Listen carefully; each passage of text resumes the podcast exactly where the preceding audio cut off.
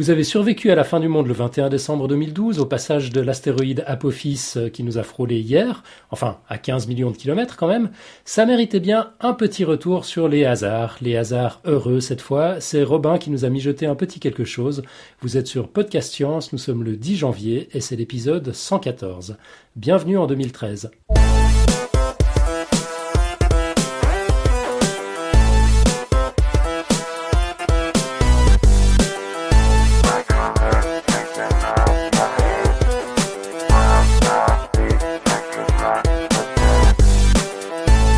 Au sommaire de ce numéro, donc, euh, les hasards heureux par euh, Robin.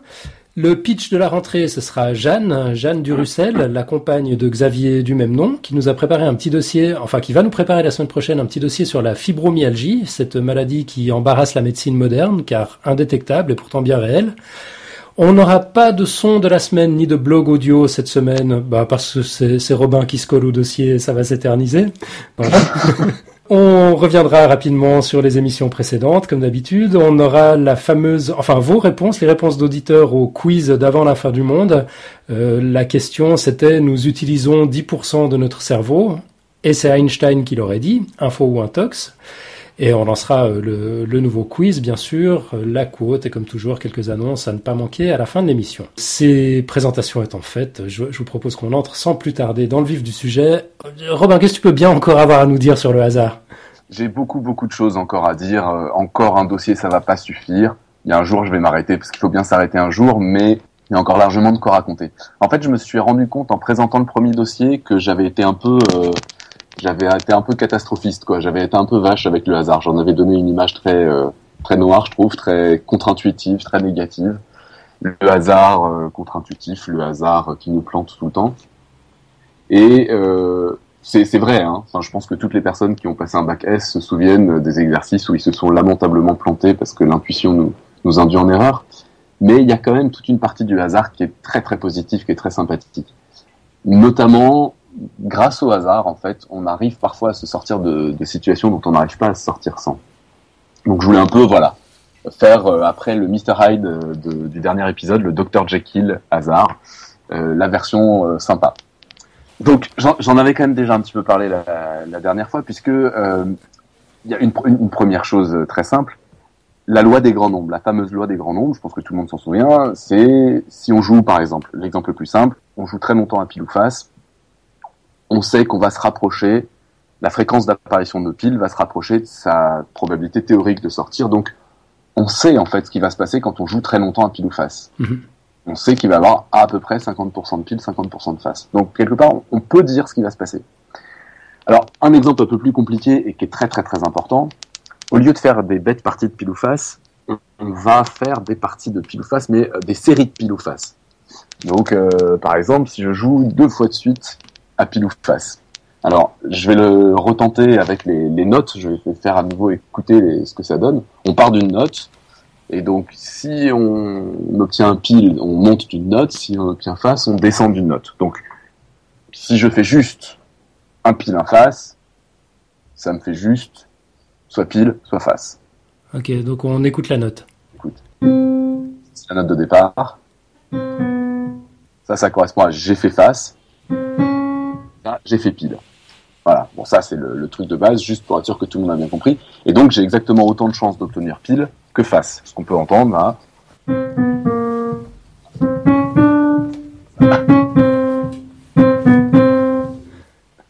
C'est pas grave. C'est pas ce qu'on devait entendre. euh, euh, c'était avec deux, avec trois pardon, avec deux pile ou face pardon. On fait on fait deux pile ou face. Donc on part d'une note et euh, on descend de cran, ou on monte de deux crans, ou on descend d'un cran et on remonte d'un cran, ou on monte d'un cran, et on descend d'un cran. Donc là, on a, on a quatre possibilités, et sur ces quatre possibilités, il y en a deux qui aboutissent à la même note. C'est-à-dire, en gros, si on revient au pile ou face, il y a deux façons différentes d'avoir un pile et un face, alors qu'il n'y a qu'une seule façon d'obtenir pile et une seule façon d'obtenir face. Mhm. Donc ça veut dire que là, on n'a pas autant de chances d'arriver sur la note sur, euh, sur chacune des, trois notes sur lesquelles on peut arriver. Alors c'est quelque chose qui s'aggrave évidemment si on fait encore plus de pile ou face. Donc là on peut écouter ce que ça donne si on fait encore un pile ou face de plus. C'était le. Donc deux fois plus de chances pour la note du milieu d'apparaître. Voilà. Maintenant, on écoute la même chose, mais pour une note de plus, pour une euh, un pile ou face de plus ou une note de plus. Voilà. Donc si on fait un pile face de plus, il y a euh, quatre euh, issues possibles si on se contente de compter le nombre de piles et le nombre de faces. Il y a une seule façon d'obtenir que des piles, c'était la première note. Il y a une seule façon d'obtenir que des faces, c'était la dernière note. Et puis les notes répétées trois fois au milieu, ça voulait dire qu'il y a trois façons d'obtenir un pile et deux faces, trois façons d'obtenir un face et deux piles. Ça va, c'est à peu près clair? Euh, Ouais, ouais, ouais. Enfin, il faut pas me demander de le répéter, mais l'idée c'est clair, ouais. Je sais pas, j'ai essayé les sons juste pour euh, pour voir si ça éclairer un peu les choses ou pas si c'est pas clair, tant pis. J'espère que vous comprenez avec les histoires de pile de face.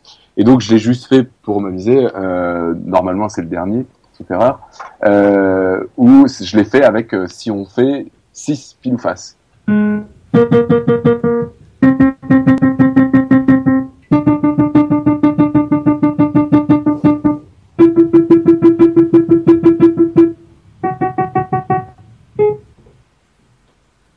Que c'est pire en pire, c'est-à-dire qu'effectivement, au milieu, il y a plein, plein, plein, plein de façons différentes, de plus en plus de façons différentes d'obtenir les trucs qui arrivent au milieu.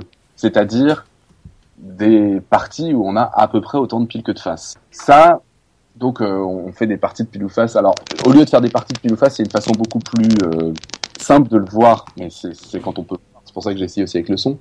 Euh, c'est, imaginez-vous, c'est une, expérience très très classique, c'est ce qui s'appelle la planche de Galton. Vous imaginez une planche avec des clous, une première ligne avec un clou planté, une ligne en dessous avec deux clous plantés, une ligne en dessous avec trois clous plantés, etc.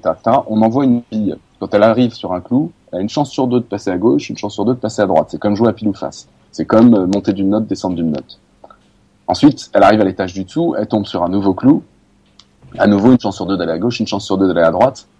Et ça correspond à combien de fois elle est allée à gauche, combien de fois elle est allée à droite dit en pile ou face, ça veut dire combien de fois il y a eu pile, combien de fois il y a eu face. Peu mhm. importe dans s'il y a le même nombre de piles et de faces, si on a rencontré le même nombre de piles et de faces, si on a fait le même nombre de virages à gauche ou à droite, on va arriver dans la même case. Ok. Oui. Ah ouais, on voit bien. Et, euh, la, planche de Galton, et donc c'est quelque chose, une fois qu'on, enfin là je vous le présente en vous expliquant dès le début la fin, hein, mais c'est très clair que il y a des gens pour lesquels c'est pas clair, mais il y a beaucoup plus de chemins qui arrivent au milieu de la planche que sur les bords. Sur les bords, si on prend les cas extrêmes, si je veux arriver tout à, dans la case tout à gauche, bah, j'ai un seul chemin qui va là. Il faut que je tourne toujours à gauche. Euh, et puis, si je veux arriver tout à droite, il faut que je fasse que des virages à droite. J'ai une seule façon de faire. Si je veux arriver dans la case, la deuxième case en partant de la gauche, bah, il faut que je fasse que des virages à gauche, sauf une fois. Donc, euh, bah, ce virage à droite, il peut être fait au premier étage, au deuxième étage, au troisième étage. Donc, il y a autant de chemins qui arrivent dans la deuxième case que d'étages à la planche. Ce qui fait déjà beaucoup plus que 1. Mhm. Et après, la case d'après, c'est-à-dire qu'on a, on a intercalé deux virages à, gauche parmi que des virages à droite. Donc ça, ils peuvent être euh, à la suite l'un de l'autre ou pas. Ils peuvent euh, être au début, au milieu. Donc, euh, une bille tombe sur une chance sur deux à gauche, une chance sur deux à droite. Si on remet une rangée de clous en dessous, à chaque rangée, elle va avoir une chance sur deux à gauche, une chance sur deux à droite. Et donc, euh, c'est très clair qu'il va y avoir plus de clous au milieu, puisqu'il y a plus de façons de faire, par exemple, autant de virages à gauche que de virages à droite, que, que des virages à gauche ou que des virages à droite. C'est une autre façon de voir les piles ou faces. Ok. Donc voilà. Donc, oui, quand on, quand on lance plein plein de billes, ce qui va se passer, c'est que donc on va obtenir un escalier qui euh, monte une extrémité au milieu. Alors la question c'est comment il monte quoi. Euh, alors on peut calculer combien il y a de chemins qui arrivent dans chacune des cases, c'est pas très compliqué, mais on pourra avoir un peu une idée de à quel, à quel point il y en a plus au milieu que sur les côtés, etc., etc. Il y a autre chose qui est très important, très intéressant à faire, c'est et si on rajoute des étages, et si on rajoute des billes? À force, l'escalier, on va plus voir les marches. C'est-à-dire que si on met vraiment plein, plein, plein, plein de billes, les différences entre deux cases voisines va être de plus en plus faibles. Et donc, ça va lisser cet escalier. Et donc, si on imagine, comme dit euh, mon collègue Pierre, que certains ont peut-être entendu dans l'émission sur le Play Découverte, qu'on fait l'expérience avec du sable sur du papier de verre, autrement dit, en gros, on s'imagine une infinité de billes et une infinité d'étages, quoi. Et eh ben, mhm. on va plus du tout avoir un escalier, on va avoir une courbe. Une courbe qui va donc être plus haute au milieu que sur les côtés et qui, globalement, va avoir une forme de cloche. On l'appelle souvent la, la courbe en cloche. Et son nom, enfin son nom, ses autres noms, c'est la courbe de Gauss, Gauss qui était donc un mathématicien très important, euh, ou la, loi de Gauss, on peut associer à Gauss, sous la loi normale. Alors ça, c'est une courbe qui est essentielle, qui est très très importante en mathématiques, seulement en mathématiques.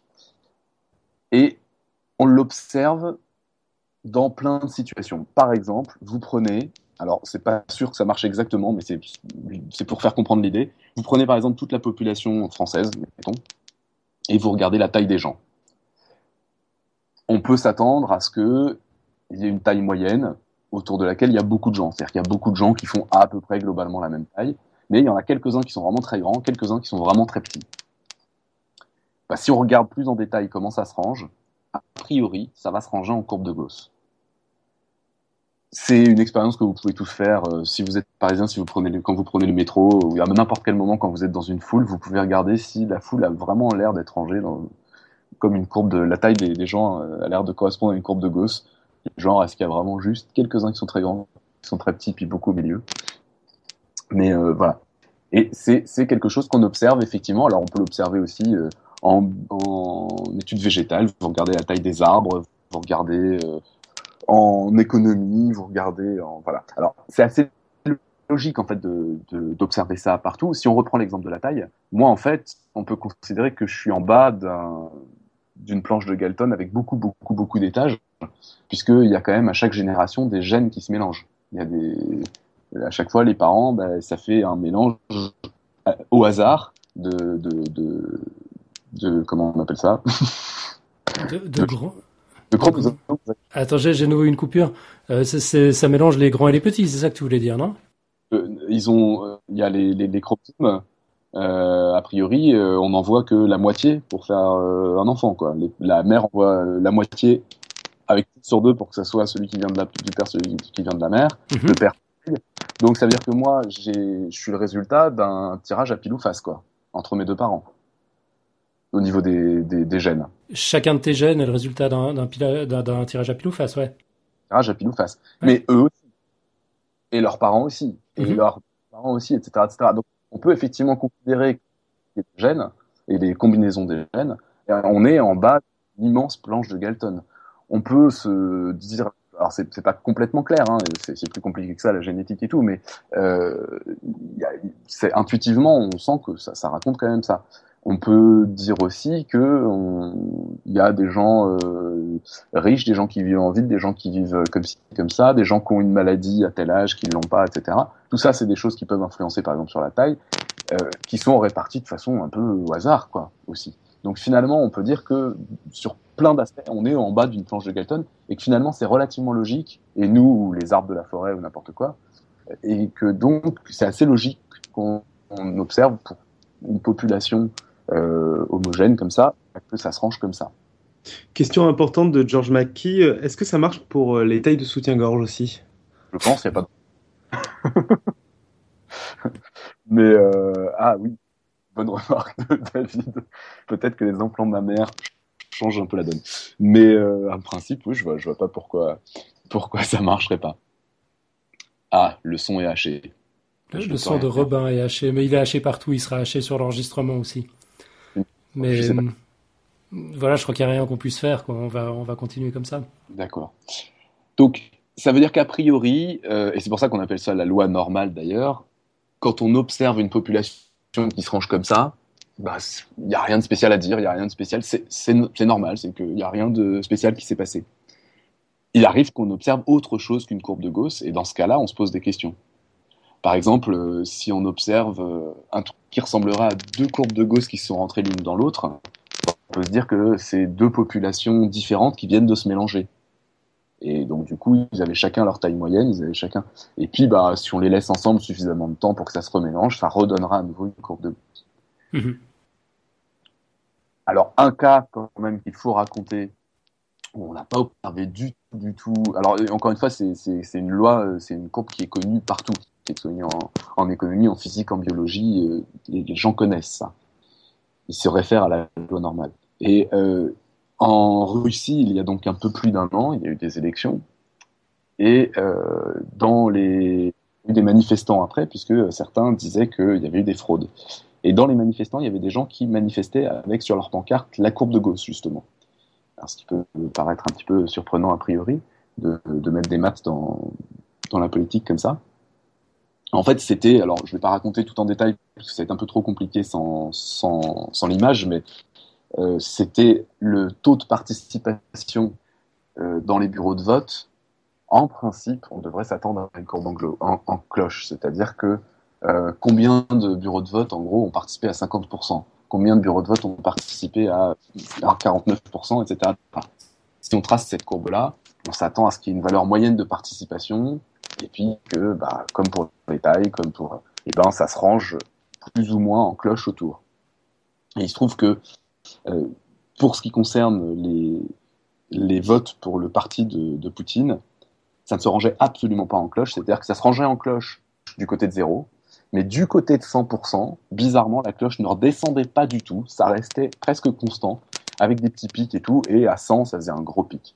Donc c'est-à-dire qu'il y avait beaucoup plus de bureaux de vote avec un fort taux de participation que de bureaux de vote avec un petit taux de, de, de participation. C'était pas du tout symétrique. Donc, les gens dans les manifestations disaient, bah, ça suit pas la, loi de Gauss, c'est pas normal. Donc, il y a eu quelque chose qui s'est passé. Ce qui s'est passé, c'est pas très compliqué, c'est globalement un bourrage d'urne. Hein. C'est, a priori, euh, c'est difficile de, c'est difficile de, de trouver une autre explication. Et puis c'est assez logique cette explication. Pour ceux que ça intéresse, j'ai mis dans le dossier un lien vers un article qui est très bien fait qui explique ça. Ok, mais donc ça, ça a été, je sais pas, c'est des mathématiciens qui se sont amusés après coup à, à, essayer de tirer les courbes de Gauss ou c'est une information qui est sortie euh... Et dans les, si on reprend les photographies des manifestations euh, de, en Russie il y a un peu plus d'un an là, ouais. en, il y a des manifestants avec la courbe de Gauss. Ah, ils ont brandi la courbe de Gauss. De Gauss. Alors, on va savoir, ils sont peut-être mathématiciens, j'en sais rien, je les connais pas. En fait, vis-à-vis des, des, des, stats sur ce truc-là, il n'y avait pas besoin d'être d'être un grand mathématicien pour voir les, les, les fraudes. En fait, c'était le taux de participation oui, par bureau de vote, et tu avais des bureaux de vote où il y avait, pour le parti de Poutine, 100% de participation, étonnamment, enfin, des taux de participation par rapport à parti et à pourcentage qui étaient complètement aberrants et qui, du coup, faisaient qu'au lieu d'avoir une seule moyenne, au, au lieu d'avoir une seule bosse, donc une seule, un seul endroit où, mm -hmm. Euh, où les valeurs se rejoignent, il y en avait deux, quoi. Euh, comme si il y avait la bosse classique de la gaussienne plus une, une bosse en plus. Donc c'est sans doute pour ça qu'il voulait dire, euh, enfin voilà, que c'était que c'était visible que c'était une fraude, quoi. Ah ouais. Et, plus des pics à 50% de participation, 55% de participation, 65% de participation, etc. C'est-à-dire qu'en gros, il y a dû avoir des gens qui ont eu comme comme consigne ouvrez les urnes, mais pas trop, ça va se voir, donc arrêtez-vous. c'est ça. Ouais, alors sachant en plus que donc il y a aussi des endroits où il y a eu plus de 100%, 100 de, de, vo de, vote pour Poutine, quoi. Donc il y, a, il y, a, des choses qui ont été faites relativement grossières. Donc, en tout cas, ça s'éloigne de la courbe de Gauss et a priori c'est inquiétant. Après, évidemment, là, c'était tellement grossier qu'on n'avait pas besoin de sortir l'artillerie lourde, mais c'est quand même un, un, truc assez rigolo. Et il y a vraiment eu des manifestants qui, qui ont mis le don de Gauss en disant on croit en Gauss et on ne croit pas en je sais plus quel politicien euh, responsable de l'élection. Bien, alors passons à, autre chose. C'est quand même lié, hein, mais euh, c'est pas exactement de la même façon qu'on qu voit les choses. Euh, quand il y a un grand nombre d'éléments, toujours pareil, ça peut être très compliqué de modéliser ce qui se passe. Alors je vais prendre un exemple concret je sais pas, je voudrais modéliser ce qui se passe, euh, le mouvement des molécules dans un verre d'eau, par exemple. Je suis physicien, je voudrais avoir un modèle pour décrire ce qui se passe dans un verre d'eau, les molécules qui se cognent les unes aux autres et tout. Si je commence à dire, bah, je vais prendre une molécule, je prends son poids, sa vitesse, euh, tout ça, et j'essaye de voir quelle va être sa trajectoire, puis après je vais faire la même chose pour toutes les molécules du verre d'eau. A priori, ça va être compliqué, parce que la molécule, elle passe son temps à se cogner dans d'autres molécules, elle change de direction tout le temps, etc., etc ça va être rapidement l'enfer. Mmh. Qu'est-ce qu'on peut faire a priori de plus raisonnable? Bah, Dire que, on va dire, toutes les molécules se déplacent au hasard. Et finalement, ça va correspondre grandement à ce qui se passe. Tout ça parce que les molécules passent leur temps à se cogner, à changer de direction. Donc, finalement, le hasard est une très bonne approximation de ce qui se passe en vrai. Si on essaie de décrire ce qui se passe en vrai, on s'en sort pas. C'est un problème beaucoup trop gros. Autre exemple du même style, si celui-là vous parle pas, qui est un exemple réel, puisque j'ai vu une conférence, j'ai perdu le lien malheureusement, mais j'ai vu une conférence sur Internet de, quelqu'un qui expliquait que c'était ça son, métier. Euh, il était censé modéliser ce qui se passait au niveau des télécommunications dans une ville. Et alors ça, c'est compliqué parce qu'il y a les téléphones, il y a les commutateurs, il y a plusieurs niveaux de commutateurs, il y a les euh, donc les, les, les, signaux sont centralisés à un endroit, redispersés, etc. Et je parle même pas du téléphone sans fil parce que alors là, n'en parlons pas. Donc on, voit assez largement le bazar que ça peut être. Il y a des commutateurs partout, des téléphones partout, des, liens entre toutes ces choses-là qui sont complètement euh, insupportables. Et il disait, bah, j'ai la liste hein, de tous les commutateurs, mais c'est beaucoup trop compliqué. Si je commence à essayer de faire des calculs là-dessus, je m'en sors pas. Lui, son but, c'était en gros combien ça coûte d'installer ça, est-ce que c'est fiable, combien ça va coûter d'entretien, voilà. Globalement, sur le réseau, on peut s'attendre à combien de pannes, euh, etc. Est-ce qu'il est, qu'il est solide, ça bah, plutôt que de prendre les données, la seule façon finalement de faire des calculs de taille raisonnable, c'est de dire, eh ben, mes commutateurs, ça va être des points que je vais lancer au hasard sur un espace qui représente ma ville. Donc c'est vraiment euh, délibérément, on fait au hasard en disant, c'est pas ça, mais ça se rapprochera suffisamment de ce qu'il faut, de, de la réalité, pour que ça soit fiable, pour que ça soit une modélisation qui marche. c'est pas tant quand on y pense introduit du hasard pour s'en sortir. Quand un problème est trop gros, c'est une solution qui peut être complètement euh, valable. Et qui donne des résultats qui, qui, qui, qui marchent. Ouais, c'est ça le plus fou, c'est que c'est pas juste en désespoir de cause qu'on se dit bon, ben voilà, c'est le hasard. Bah, c'est-à-dire que oui, enfin, c'est en désespoir de cause si on veut. Hein. Si on essaye de le faire pour de vrai, je veux dire, on se rend très vite compte que ça va pas marcher. Quoi. Ouais, ouais. Donc voilà, donc euh, bah, une molécule, on va dire qu'elle a un mouvement brownien, et puis euh, les commutateurs, on dit qu'ils sont répartis aléatoirement, puis comme ça au moins on peut dire quelque chose. Alors on peut aussi carrément résoudre des problèmes euh, que sans ça on n'a aucune idée de comment les résoudre. alors on va les résoudre de façon approximative, hein, mais par exemple, un exemple qui est très connu, c'est tout ce qui est méthode de Monte Carlo vous voulez calculer une surface. Vous avez une surface dessinée quelque part et vous voulez connaître cette surface. Mais vous n'avez aucune indication sur la, forme, euh, etc. Vous ne savez pas, c'est un truc tracé n'importe comment, etc. Mhm. Alors, il y a une façon très simple, alors un peu barbare, hein, qui va marcher moyennement, mais qui, qui, va vous donner une bonne approximation de faire. Vous dessinez un carré autour de cette forme, et puis, donc vous connaissez le côté, donc vous connaissez la surface, vous placez cette forme au milieu du carré, et puis par exemple, vous prenez, euh, j'en sais rien, des grains de riz, si vous êtes euh, vraiment, vous pouvez le faire physiquement. Hein. Prenez des grains de riz, vous les balancez au hasard sur le carré, n'importe comment. Bah, il y aura d'autant plus de grains de riz sur la surface dont vous cherchez la, taille qu'elle est grande. C'est propre sa taille par rapport à la taille du carré. Donc tout simplement, vous comptez combien de grains de riz tombés sur la surface en question, sur le nombre de grains de riz total que vous avez lancé. Et puis ça te donne la proportion. Estimation, et ça vous, normalement, vous divisez ça, le, nombre de grains de riz tombés sur la surface par le nombre de grains de riz total, ça vous donne normalement quelque chose qui est égal à la taille de la surface divisée par la surface du carré. Ouais, c'est-à-dire la, taille relative de la surface de ta, forme, de ta forme par rapport à la taille du carré, dont tu connais euh, les dimensions. Et on sait compter des grains de riz, et ben on s'en sort. Et typiquement, c'est une méthode pour calculer pi. On en avait parlé, je crois, si je me souviens bien, euh, dans l'épisode sur pi, où pareil, en faisant la même chose avec un carré autour d'un cercle, on lance des trucs au pif et au fur et à mesure, on se rapproche de pi. Parce que le rapport entre euh, l'aire du cercle et son rayon qu'on connaît, par exemple, peut nous donner une estimation de pi. Voilà. Donc c'est voilà pour pi, ça, pour la surface d'un disque, ça marche très très bien. Enfin, ça marche très très bien. Ça prend du temps, hein. Mais euh, et on mais on peut, alors ce qui est bien en plus, c'est que ça prend du temps, ok, mais on peut calculer, grâce à tous les résultats dont, j'ai déjà parlé avant, on peut calculer euh, euh, avec tant de grains de riz, quelle est la probabilité qu'on se plante de euh, moins de, ça, quoi. Genre, il y a 95% de chances que l'erreur qu'on fait, soit plus petite que un centimètre carré, par exemple, je n'importe quoi. Mais On est capable de dire ce genre de choses. Donc c'est pas si mal, quoi. ça va très très lentement, il faut lancer beaucoup de grains de riz, hein, mais, mais ça marche. Bon, il y a l'option fléchette aussi, mais il faut vraiment très très mal viser. Les, gens qui visent trop bien, je me, je me, propose de lancer les fléchettes à leur place, je, je vise très mal. c'est ça qui est compliqué. Quoi. Lancer des grains de au hasard, c'est pas complètement évident. Mais bon, donc ça marche. Quoi.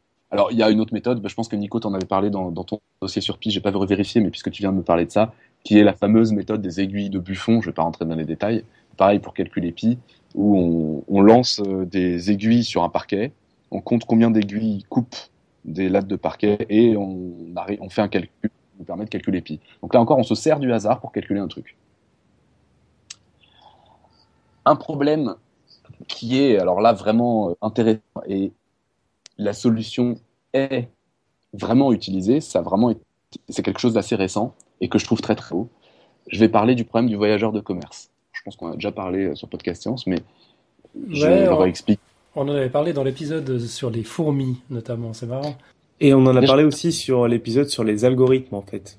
Parce que bah, ah, ça, je sais pas si tu vas le dire ou si je vais introduire ça, euh, sur la complexité de ce type d'algorithme, tu allais en parler, j'imagine J'allais parler juste de l'algorithme des fourmis, c'est-à-dire de dire que là encore, on introduit du hasard pour le résoudre. Mais si c'est avant, ouais, avant de parler comment le résoudre, euh, on en avait parlé un peu dans les algorithmes. Si on s'amuse justement et qu'on a besoin du hasard pour ce genre d'algorithme, c'est qu'on sait qu'aujourd'hui, ce sont des algorithmes qui prendraient beaucoup trop de temps si on y allait euh, en force brute, quoi. C'est ça. Même, voilà, que les, toutes les méthodes, autres méthodes qu'on a sont pas assez rapides par rapport au hasard. Si vous avez déjà expliqué ça, je, reviens peut-être là-dessus. Sur bah, sur le, sur euh, le dossier sur les algorithmes, on en avait un peu parlé, oui, et sur euh, et, et, sur le dossier aussi de Mathieu qui, qui avait suivi derrière, mais bon, euh, on avait abordé, ça ça coûte rien de que tu en reparles. Redis à ma manière, hein. je vais le dire vite de toute façon. Donc le voyageur de commerce doit visiter un certain nombre de villes et rentrer chez lui. et évidemment, l'objectif c'est qu'il trouve le chemin le plus court possible c'est un problème. Quand il y a trois quatre villes, on s'en sort très bien. On fait tous les trajets possibles, on regarde quel est le plus court et c'est fait. Quand il y a beaucoup de villes, le problème c'est qu'il y a beaucoup beaucoup beaucoup de chemins possibles et que donc regarder tous les chemins possibles, euh, c'est quelque chose qui est impossible même avec les ordinateurs euh, qui calculent très vite parce que ça fait une trop grosse quantité de, chemins à regarder. Donc ça prend beaucoup trop de temps. Donc euh, la solution brute, brutale de, de tout etc., être comparé, ne fonctionne pas. Donc comment Il y a une façon de faire qui est quand même très élégante, qui est effectivement de dire, je vais faire des traits entre toutes mes villes là, je vais faire ce qu'on appelle un graphe, je vais relier toutes mes villes entre elles, et sur ce graphe-là, sur ces traits-là, j'envoie des fourmis virtuelles. C'est-à-dire que une fourmi, qu'est-ce que ça veut dire? Alors, elle va se déplacer au hasard. Elle est sur une ville, elle choisit au hasard une ville autour d'elle, et elle laisse des phéromones virtuels derrière elle. C'est-à-dire qu'elle va donner un certain poids à l'arête sur laquelle elle vient de passer. Et puis on, fait avancer les fourmis comme ça, un temps par un temps. Elles avancent sur les arêtes, elles avancent sur les arêtes. Et c'est exactement comme ça que ça se passe pour les vraies fourmis d'ailleurs. Au bout d'un moment, les chemins trop longs ils disparaissent parce que bah, comme ça prend plus de temps de, de les prendre, les fourmis vont globalement laisser collectivement laisser moins de phéromones dessus. Donc ces branches-là vont naturellement disparaître. Et petit à petit, on va tomber sur un chemin plus court. Alors, on va pas tomber sur le chemin le plus court, malheureusement. C'est possible, mais c'est pas sûr du tout. Mais par contre, ce qui est, ce qu'on cherche finalement, euh, quand on cherche vraiment à résoudre ce genre de problème, c'est ce qu'on veut. On trouve une solution, disons, raisonnable en un temps raisonnable. Tout ça encore grâce en servant, en servant du hasard, puisque les fourmis se déplacent a priori au hasard, et puis après en suivant les phéromones qui ont été laissés. Mais, euh, mais voilà, c'est encore en introduisant du hasard qu'on s'en sort. Utilisation du hasard très importante. Je ne vais pas rentrer du tout dans les détails, mais pour tout ce qui est cryptographie, c'est pour tout ce qui est coder des messages, donc pour les militaires ou pour les banques globalement, mais, mais aussi pour nous, pour payer euh, par carte bleue sur Internet ou des choses comme ça. Euh, on a besoin de nombres générés aléatoirement. Il y a beaucoup, beaucoup de façons de coder qui utilisent des nombres codés aléatoirement. Donc euh, là encore, on introduit de l'aléatoire pour cacher quelque chose, pour résoudre un problème, quoi, qui est de cacher un, message. Donc le, le, hasard est vraiment utilisé dans plein de, de, choses différentes pour résoudre des problèmes, pour nous aider. Alors j'espère que vous n'en avez pas déjà parlé, j'aurais vraiment dû écouter beaucoup plus euh, tous les dossiers de Podcasters, mais ça pose un gros problème qui est, d'accord, on va utiliser du hasard pour résoudre un problème, pour nous aider, mais comment on fait pour avoir des nombres au hasard, quoi euh, Attends, tu peux répéter le, problème? Comment on fait pour avoir des nombres au hasard? Ah oui, c'est vrai que c'est un problème. Et puis euh, oui, on, en a parlé, mais il y a très longtemps. Je me rappelle plus de la réponse. Mais euh, je crois que ça avait été abordé, mais que c'est le genre de truc quand tu disais on pourrait faire d'autres dossiers qui vaudraient bien un dossier complet sur comment générer du hasard, hein, parce que c'est avec des pauvres machines. Euh, ce qu'on avait eu l'occasion de dire au moins dans mon dossier, c'était qu'avec des, des, des, pauvres machines déterministes, c'était impossible et que donc on essayait de faire au mieux, mais qu'on on pouvait pas y arriver de toute façon, quoi. Alors c'est impossible, c'est euh, en tout cas, là, on, y arrive quand même un petit peu. Il y a des algorithmes qui sont, qui sont reconnus comme étant euh, très très fiables. Alors, en gros, il y a plusieurs classes d'algorithmes. Hein. Il y en a qui sont euh, sympas parce qu'ils se comportent à peu près comme du hasard, mais enfin, si on a un bon logiciel, on repère tout de suite que c'est pas du vrai hasard, euh, etc. et ceux qui sont les considérés comme les plus sûrs, en gros, si j'ai bien compris, c'est ceux qui permettent de, crypter des messages, quoi. Parce que ça, ça veut quand même dire qu'on est vraiment très sûr de nous. Et alors, il y a, plusieurs méthodes qui existent. Une des plus anciennes, qui est sympa à expliquer parce qu'elle est vraiment très très simple, c'est la méthode proposée par von Neumann, John von Neumann, qui était de dire, bah, je prends un nombre de quatre chiffres et je le multiplie par lui-même. Ça me donnait un nombre plus grand, largement plus grand. A priori, si je prends un nombre de quatre chiffres, son carré, il va avoir huit chiffres. Je récupère les quatre chiffres qui sont au milieu de ce, nombre et je recommence je, prends son carré, je prends les quatre chiffres du milieu, etc. etc. A priori, il n'y a pas de logique dans les, nombres comme les chiffres comme ça du, milieu d'un carré. C'est pas euh, quelque chose. Euh, on n'a pas de résultat évident dessus. Il y a quand même beaucoup de problèmes qui sont qui, qui dans, cette méthode, euh, notamment le fait que dès qu'il y a un zéro qui commence à s'introduire dans les quatre chiffres, bah, le nombre il va diminuer, diminuer, diminuer, et au bout d'un moment on n'aura plus que des zéros. Donc là c'est très très gênant pour avoir des nombres aléatoires. Si c'est une suite de zéros, c'est pas très très aléatoire. Et puis de toute façon ça va boucler. Alors de toute façon ça c'est sûr qu'avec un ordinateur, si on lui fait faire des calculs comme ça avec euh, un nombre de départ, bah il, connaît qu'un nombre fini de nombres, hein, un ordinateur. Il fait ce qu'il peut. Hein. Donc au bout d'un moment ça va boucler. Si on refait faire toujours la même opération, euh, au bout d'un moment, on va tomber sur un nombre qu'on avait déjà eu, donc on va boucler. Donc on va avoir quelque chose qui revient toujours à l'identique. Si la boucle est très très grande, à la limite, c'est peut-être pas trop gênant, mais enfin, ça va finir par se voir. Il y a une autre. Si, si je dis pas de bêtises, euh, les algos qui sont basés et qui utilisent l'horloge interne de l'ordinateur euh, bouclent pas pour le coup? Non, justement, j'allais, j'allais en parler. Ah d'accord.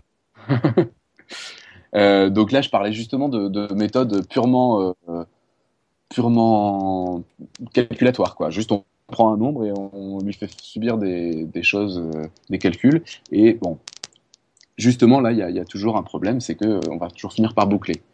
Il y a une autre grande euh, piste qui est tout ce qui est calcul modulaire. Le calcul modulaire, je pense qu'on en a déjà parlé. Tout le monde en fait, euh, même sans le savoir. Euh, le calcul modulaire, c'est ce qu'on fait quand on dit qu'à 14 heures, il est 2 heures. C'est-à-dire que on enlève 12. On fait comme si quand on revient à 12, on revient à 0. Calcul modulo, c'est ça. Ça, c'est faire du calcul modulo 12. On peut faire du calcul modulo, modulo 3, modulo 750, euh, modulo 42. Et alors ça, bah, si je prends un nombre, je le multiplie par un nombre très grand, et je prends modulo un nombre très grand, le nombre sur lequel je tombe, euh, peut être très compliqué de le mettre en relation avec le nombre de départ. Il n'y a a priori pas de logique. Donc là aussi, je peux faire ce, type de calcul-là, je répète, je répète, je répète. Mais là aussi, si un jour je tombe sur un nombre que j'ai déjà eu, ça va boucler. Et si je tombe sur un nombre trop petit, ça va peut-être euh, faire toute une suite euh, qui, va, être, euh, qui va avoir une, certaine logique. Donc c'est vraiment un problème. Il y a une autre idée que je trouve sympathique avant de parler de, de, des algorithmes qui pour le coup sont plutôt ceux qui sont utilisés c'est de se servir bah, de nombres, de listes de nombres qu'on a déjà et qui seraient, par exemple, euh, à peu près du hasard. Et alors ça, pour ceux qui ont entendu l'épisode sur pi, bah, les décimales de pi, ça pourrait être euh, une bonne idée. Parce que les décimales de pi, on sait qu'il y a une infinité de chiffres, et on sait qu'il n'y a pas de période. Une période, c'est donc un paquet de chiffres qui revient toujours à l'identique à l'infini, du style euh, 0,74, 74, 74. Bon, si on a une période, c'est sûr que c'est pas du tout, ça ressemble pas du tout à du hasard. Mais on sait que dans Pi, il y aura jamais de période. Donc, c'est plutôt sympathique. Alors, ça suffit pas pour dire que ça ressemble à du hasard. S'il n'y a pas de période, mais que, par exemple, il n'y a jamais de 9, c'est pas terrible comme hasard. Donc, on voudrait quand même que tous les chiffres soient présents. Et puis, tant qu'à faire, si ça doit ressembler à du hasard, en principe, il faut que tous les chiffres reviennent à peu près à la même fréquence les uns les autres. Alors évidemment, si on fait 0, 1, 2, 3, 4, 5, 6, 7, 8, 9, 0, 1, 2, 3, 4, 5, 6, 7, 8, 9, c'est pas du hasard non plus. Pourtant, tous les chiffres reviennent à la même période. Donc non, il faut aussi que les paquets de deux chiffres reviennent toujours à la même fréquence. Les paquets de trois chiffres reviennent aussi tous à la même fréquence, etc. etc. Ça, c'est ce qu'on appelle un nombre normal. Alors, pi, bah, euh, ce qui est très gênant, c'est on pense que c'est un nombre normal. Les gens qui bossent dessus pensent, euh, sont tous à peu près convaincus que c'est un nombre normal, mais personne n'a été encore foutu de le démontrer. Donc, Bon. Mais enfin, sur toutes les décimales qu'on connaît aujourd'hui, on en connaît quand même 10 000 milliards a priori, euh, ça a l'air de fonctionner. Les paquets d'une même taille reviennent tous à peu près à la même fréquence. Donc c'est plutôt un bon candidat. Alors attention, même ça, ça suffit pas. Hein. Si vous prenez le nombre de Champernon, alors ce nombre-là est un nombre parfaitement stupide, mais qui sert d'exemple et de contre-exemple euh, dans plein de situations. Le, nombre de quoi?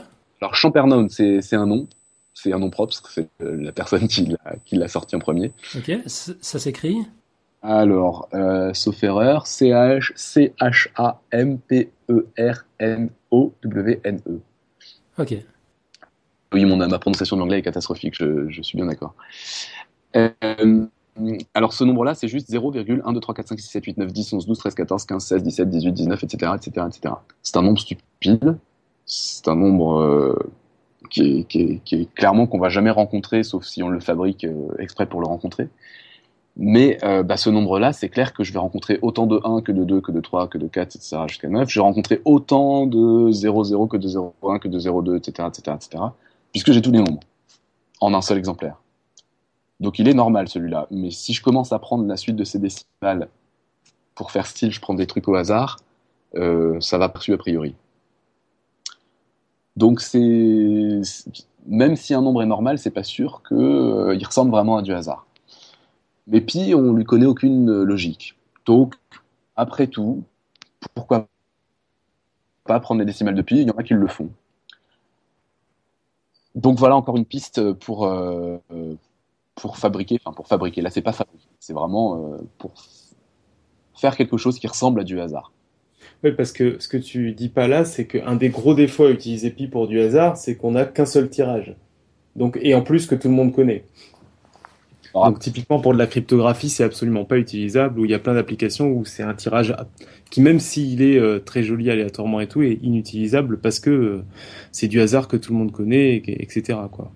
Très très clair. Par contre, pour des trucs du style méthode de Monte Carlo, a priori, euh, donc de, mm. de, de, on lance des points au hasard ou des choses comme ça, a priori, euh, ça, peut bien se passer, quoi. On peut l'utiliser pour calculer pi. pour calculer.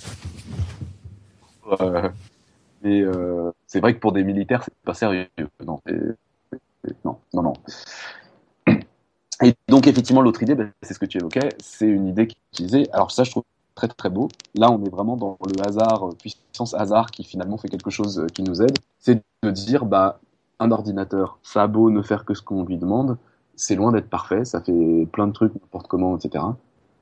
Et notamment, euh, ça calcule pas toujours exactement la même vitesse, tout ça. Des fois, il a chaud, des fois, il a froid, le pauvre petit. Des fois, il est en train de faire une autre opération en même temps. Donc, en fait, il y a un truc que génère l'ordinateur et qui est finalement assez irrégulier, c'est le temps. Il a une horloge interne, effectivement, avec des secondes et surtout avec des millisecondes. Parce que les secondes, à la limite, on pourrait trouver une logique là-dedans. Si les calculs qu'on fait se font de façon très très rapide, bah, peut-être qu'on va avoir 1, 2, 3, 4 ou 1, 3, 5, 7, etc. On va avoir un truc qui va être finalement régulier. Mais si on prend les millisecondes, c'est tellement petit, c'est tellement rapide par rapport à ce que peut faire l'ordinateur, ce qu'on lui demande par ailleurs, qu'il y a des chances pour que ça sorte n'importe comment et que ça ressemble à du hasard. Donc ça, collecter, euh, les, prendre comme nombre de bases dans des calculs qui vont générer du hasard. Euh, les, les millisecondes qui sont dans l'horloge de l'ordinateur, par exemple, c'est une option qui a été retenue. Il y a aussi, j'ai vu quelque part, ça je trouve ça encore plus drôle, les déplacements de la souris. Quelque part, euh, des, comment, des valeurs qui correspondent au déplacement qu'on a fait avec la souris, bah, on peut se servir de ces valeurs-là en disant, bah, a priori, c'est vrai que quand on se sert d'une souris, on ne suit pas une logique particulière. Ça, je trouve ça fait une. Euh, attends, là, je suis pas sûr de comprendre. Donc, la, la, la souris qu'on qu'on utilise en principe. Ouais, enfin, on, s'en sert dans un but quand même, non? On va on va cliquer, pointer. Mais me, me dis pas que tu la mets sur un pixel précis. à chaque fois que tu la déplaces. Tu dis quand, quand je l'arrange, quand, quand je veux pas qu'elle m'emmerde parce que je lis, par exemple? De t'en servir, euh, tu es en train de te servir de ton ordinateur, euh, tu vas cliquer quelque part, tu vas cliquer ailleurs, etc.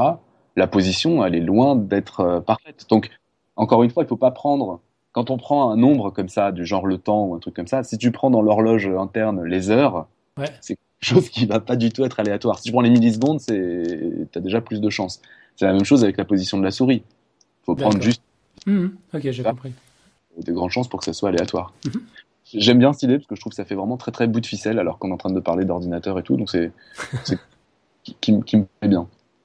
Ah oui, j'ai oublié de, de citer quand même un- une chose essentielle dans laquelle le, le hasard, heureusement qu'on a du hasard dans les ordinateurs, c'est quand même les jeux vidéo. Quoi. Si, si les méchants venaient toujours du même endroit euh, au même moment, ça serait quand même très, en- très ennuyeux. C'est ce qu'on a connu tous, je pense, euh, avec les vieux jeux vidéo, mais j'ai l'impression que maintenant ils ont fait des progrès quand même. Ouais, hélas, tout fout le camp. C'était quand même assez pratique de pouvoir gagner tout le temps. C'est clair. Euh, voilà, donc là j'ai un petit peu fini mon tour de, Dr Jekyll, le hasard Dr Jekyll. Donc en gros, euh, de voir que ça peut servir à résoudre des problèmes, de voir que c'est pas forcément si facile que ça par contre d'en fabriquer. Donc on n'a pas complètement résolu le problème, mais euh, voilà, de montrer qu'au moins ça pouvait servir à, ça pouvait être utile, ça pouvait être sympa quoi. Et j'ai en gros en, se servant de la loi des grands nombres, en se servant de grandes quantités. C'est comme ça que ça, ça prend du sens. Mhm. C'est-à-dire qu'en gros, on cumule des trucs euh, hasardeux, on, ah, on finit par avoir de l'ordre. Si on, si on cumule du désordre, on finit par avoir de l'ordre, ce qui est quand même plutôt sympathique. Ouais, c'est non, c'est c'est épatant. Bon, et puis moi j'aurais appris aussi que je suis capable de faire du calcul modulaire en lisant l'heure. Je- Ça m'a ça ça m'a bien plu ça. C'est l'équivalent mathématique de la prose de Monsieur Jourdain en fait. Ça, exactement. bon, si vous voulez, j'ai deux trucs euh, contre-intuitifs, mais qui sont connus, donc je, je vais pas- peut-être pas les. Une petite histoire juste pour euh, re- remontrer un peu Mr. Hyde, euh, genre la contre-intuition, des, des problèmes contre-intuitifs. Euh, juste une petite histoire, un petit problème. Vous vous rendez chez des gens que vous connaissez pas bien, vous savez qu'ils ont deux enfants, et vous savez qu'il y a une fille. Mais l'autre, vous savez pas. Quelle est la probabilité que le deuxième soit un garçon? Ça fait des problèmes où si on répond trop rapidement, évidemment, on se plante. Ok, alors je, je vais pas répondre, je me donne le temps de beaucoup réfléchir. Tup, mon ami, t'es dans les parages, dis quelque chose d'intelligent. Euh, euh, euh. Voilà, c'était la contribution. dans son coin sinon, hein, mais Ok, mais écoute, je suppose qu'il y a, il y a une chance sur deux, non? Vraiment pas une chance sur deux, sinon c'est pas drôle. Ils ont deux, deux enfants, dont une fille. Ouais. C'est-à-dire qu'il y a trois types de familles possibles. Fille-fille, fille-garçon ou garçon-fille. Ouais. Et dans ces trois familles, on a deux. Le deuxième enfant est un garçon. Ah oui, d'accord. Donc il y a deux chances sur trois. Ouais, c'est vrai. Vous savez que c'est l'aîné qui est une fille, il y a effectivement une chance sur deux pour que le deuxième soit un garçon. Mhm. C'est très... Donc voilà, c'était juste pour, euh, pour finir sur une note euh, plus euh, comme le premier dossier, du genre, du genre non, non, ça reste contre-intuitif. Euh, ouais, non, bon, mais ça, c'est les, probabilités théoriques. Moi, je, trouve ça quand même super contre-intuitif, effectivement. Parce que t'as envie de. Enfin, moi, j'ai toujours envie de. d'appliquer tout ce que je connais de la réalité à, à, mon évaluation et puis me dire que voilà il y a des facteurs euh, euh, je sais pas des facteurs génétiques euh, des, trucs comme ça mais là en réalité on s'en fout quoi on dit qu'il y a trois quatre figures donc théoriquement on en a déjà un des trois il, il en reste que, que deux des trois Mais c'est vrai. c'est contre-intuitif. Enfin, pas, pas pour vous, évidemment, dans votre monde merveilleux, à Nico et à toi. Je, je pense qu'on pense comme ça, c'est ça? Il y a, il y a une autre histoire que je, je pense que je vais pas la raconter parce que là j'ai déjà dépassé mon temps de parole depuis longtemps, mais la, la fameuse histoire, le paradoxe de, de Monty Hall. Je sais pas si, si, si tu connais, si tout le monde connaît ou pas, mais c'est du même ordre. Hein, c'est un jeu télé. Bon, je le raconte. Est-ce que tu arrives à la raconter vite? Parce que je sais que ça, ça, ça dure un petit peu. C'est un jeu télévisé. Mhm. Le gagnant, à la fin, se retrouve face à trois portes. Il sait que derrière deux de ces portes, il y a une chèvre. Il sait que derrière la troisième, il y a une voiture. Il sait évidemment pas laquelle. Il doit choisir une porte. Et on va lui offrir ce qu'il y a derrière. Mais au moment où il choisit la porte où on va l'ouvrir, finalement, non, on en ouvre une autre, derrière laquelle il y a une chèvre. Et on lui dit, monsieur ou madame, est-ce que vous voulez conserver votre choix, c'est-à-dire rester sur la porte que vous avez choisie en premier, ou est-ce que vous voulez changer Mhm. et a priori, les gens à qui on raconte ça ont tendance à dire bah ça change rien, c'est une chance sur deux. Et c'est pas vrai. C'est-à-dire qu'on a effectivement intérêt à changer. On a deux chances sur trois de gagner quand on change. Alors, je vais pas faire l'explication, ça sera trop long. Mais ce que je voulais dire en, racontant cette histoire-là, c'est c'est pas vrai que dans notre monde merveilleux, etc. C'est-à-dire que si on fait effectivement, ça c'est une expérience qu'on peut faire plein plein de fois. On va servir de la loi des grands nombres. On fait l'expérience très, très plein plein plein plein de fois où systématiquement je change pas de porte ou systématiquement je change de porte. On va bien voir que je gagne deux fois plus souvent dans un cas que dans l'autre. Donc c'est pas juste dans notre monde merveilleux. ouais. Non, euh, ce que je considérais, c'était que dans votre monde merveilleux, on y, on y songe spontanément, en fait. On, réfléchit comme ça. Non, non, non, on se plante aussi, hein, t'inquiète pas. D'accord. Bon, me voilà rassuré. Bon, bah, écoute, formidable. Cette fois, tu nous as tout dit sur le hasard? Non, non, mais euh, on, va, on va arrêter d'appeler ça hasard. Ouais, on va faire une pause de hasard pendant quelques temps. Euh, tiens, ça, ça me fait penser, comme euh, tu, as, tu as parlé de choses qui sont très très similaires, euh, la, la, la, la, fois sur la fin du monde, donc la dernière fois euh, de l'année, euh, j'avais, je devais parler du paradoxe de l'apocalypse. Finalement, j'en avais pas parlé, et il se trouve que il y a un, blogueur dont je faut que je retrouve le nom, je le retrouver avant la fin de l'émission, qui a parlé de cet article, je l'avais partagé sur mon Tumblr, et qui a qui parlait d'une méthode pour euh, qui avait été utilisée pour estimer le nombre de chars. Alors je sais plus de quel côté c'était, c'était le char allié ou allemand euh, pendant la guerre mondiale. Et justement, utilisant une méthode statistique aussi liée au hasard. Donc le principe était, était tout bête. Et, en gros, ils se sont dit, on va regarder des numéros de chars qu'on croise, qu'on arrive à, à dégommer, et en fonction de ça, ben, on va estimer le nombre de chars qu'il y avait en supposant que le char sur lequel on tombe, c'est un char au hasard. C'est la technique des sondages, quoi. Euh, je sais pas si c'était la technique des sondages parce que là le principe en gros c'est qu'ils font la du coup le résultat c'était qu'ils prenaient la moyenne de tous les numéros de chars et ils multipliaient par deux. Oula. parce que euh, bah, ils estimaient que c'était au hasard ce qu'ils rencontraient et il se trouve que après un calcul on voulait le nombre total de chars ben, ça tombait à être à deux fois la moyenne de, de ces gens-là. Enfin bon, le calcul, il vaut mieux aller voir l'article pour avoir le détail, mais c'était encore une méthode assez intéressante parce que c'était à l'époque la meilleure méthode qui avait été trouvée pour estimer le nombre de chars de l'ennemi. Enfin, de ce que j'ai compris de l'article. Le, blog, c'était Science étonnante. Voilà, c'est ça. De David Loapre. Et vous pouvez euh, bah, aller lire tout l'article qui est très intéressant et où euh, il a été plus convaincu que moi par l'article et il en a fait un très bon article. Bon. Voilà. Magnifique. On va parler de la semaine prochaine. On va sortir un petit peu du merveilleux monde des maths de nos amis euh, euh, Nico et Robin. On va entrer dans un autre monde euh, la semaine prochaine. Je vous laisse découvrir le pitch de Jeanne. La semaine prochaine, on abordera le thème des maladies médicalement inexpliquées à travers le problème de la fibromyalgie. Certaines personnes souffrent tous les jours de douleurs très handicapantes, qui les invalident, qui les obligent parfois même à arrêter leur travail, ce qui fait qu'elles mènent au quotidien une vie complètement guidée par la douleur chronique. La médecine actuelle est dans l'impossibilité d'expliquer vraiment ce phénomène. Ce phénomène reste pratiquement invisible pour un observateur extérieur. On ne voit pas de lésions, on ne voit pas d'inflammation. Qu'est-ce que signifie le diagnostic de fibromyalgie Quelles questions soulève-t-il C'est cela dont on parlera ensemble. Voilà, loin du monde de Nico et de Robin, c'est peut-être un peu moins rigolo aussi comme, comme monde, mais voilà, il faut, il faut un peu de tout. Dire qu'il y a quelque chose de moins rigolo que les maths quand même. ouais, tu vois, tu vois à quoi tu nous pousses. ok, on va revenir un petit peu sur les, émissions précédentes maintenant.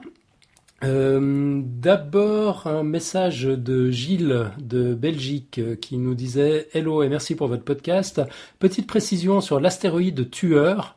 Il se nomme Apophis. Euh, 99 942. Ah non, pardon, euh, il, vient de, il vient de Belgique, notre, notre contributeur, donc 99 942, et n'arriverait pas en 2042, mais en 2029. Alors je sais plus qui d'entre c'est moi, c'est moi qui avais hein, dit 2042 en intro et puis j'ai été resté sur ce nombre parce que j'ai aucune mémoire des années euh, euh, sans avoir vérifié bien entendu donc euh, mais elle coupe pas. OK. Donc 2029 et selon sa trajectoire cette année-là, il se pourrait qu'il entre en collision avec la Terre en 2036. Euh, les marges d'erreur étant exponentielles, on n'arrive pas encore à calculer avec précision les trajectoires au-delà de 20 ans. Patience donc. Et c'est celui-là où je crois que je l'avais dit la dernière fois, mais au cas où je l'ai pas dit, je le redis parce que c'est une anecdote amusante. Où un des projets pour l'éloigner euh, les plus, euh, les plus, je crois, réalistes à ce jour, ça veut pas dire qu'il est réaliste, ça veut dire que c'est le plus réaliste, serait d'essayer de le peindre en blanc pour qu'avec les rayons solaires, il soit dévié. C'est assez, amusant de se dire, euh, en fait, Armageddon, ça va pas être un foreur, euh, un Bruce Willis foreur, ça va être un Bruce Willis peintre en bâtiment qu'on va engager pour aller sur un astéroïde. J'aime, ça me plaît beaucoup. Donc on a dit que ce sera en 2036 Ben ouais, alors il a l'air de dire que c'est, euh, il arrivera en 2029 et qu'on risquerait de se le prendre en 2036, mais selon les marges d'erreur, peut-être que si l'année est pas très très fiable, ça doit être autour de ces eaux-là, j'imagine. Ok, bon, mais avec un peu de chance, on sera encore dans les parages. Euh, j'ai hâte de voir. Hein. Bah, là, c'est pas, euh, c'est pas. Euh, la NASA l'avait classé. Je crois qu'il a été déclassé depuis comme potentiellement très dangereux. Il a été déclassé depuis, donc c'est pas des, c'est pas des farfelus là qui l'ont détecté. C'est un, c'est une trajectoire. Enfin, c'est un astéroïde qui est potentiellement dangereux. Bon, pour l'instant, les marges d'erreur font qu'on peut pas vraiment savoir, quoi. Ok. Euh, c'est pas tout ce qu'on avait dans le message de Gilles. Il nous disait encore, sinon pour le quiz, euh, je pense que cette affirmation manque seulement une suite. À la fois. 10% à la fois, ça ne diminue en rien notre formidable capacité intellectuelle. Gilles de Belgique. Alors, ce qui me donne une transition euh, toute, toute cuite, toute prête pour aborder la question du quiz de la semaine.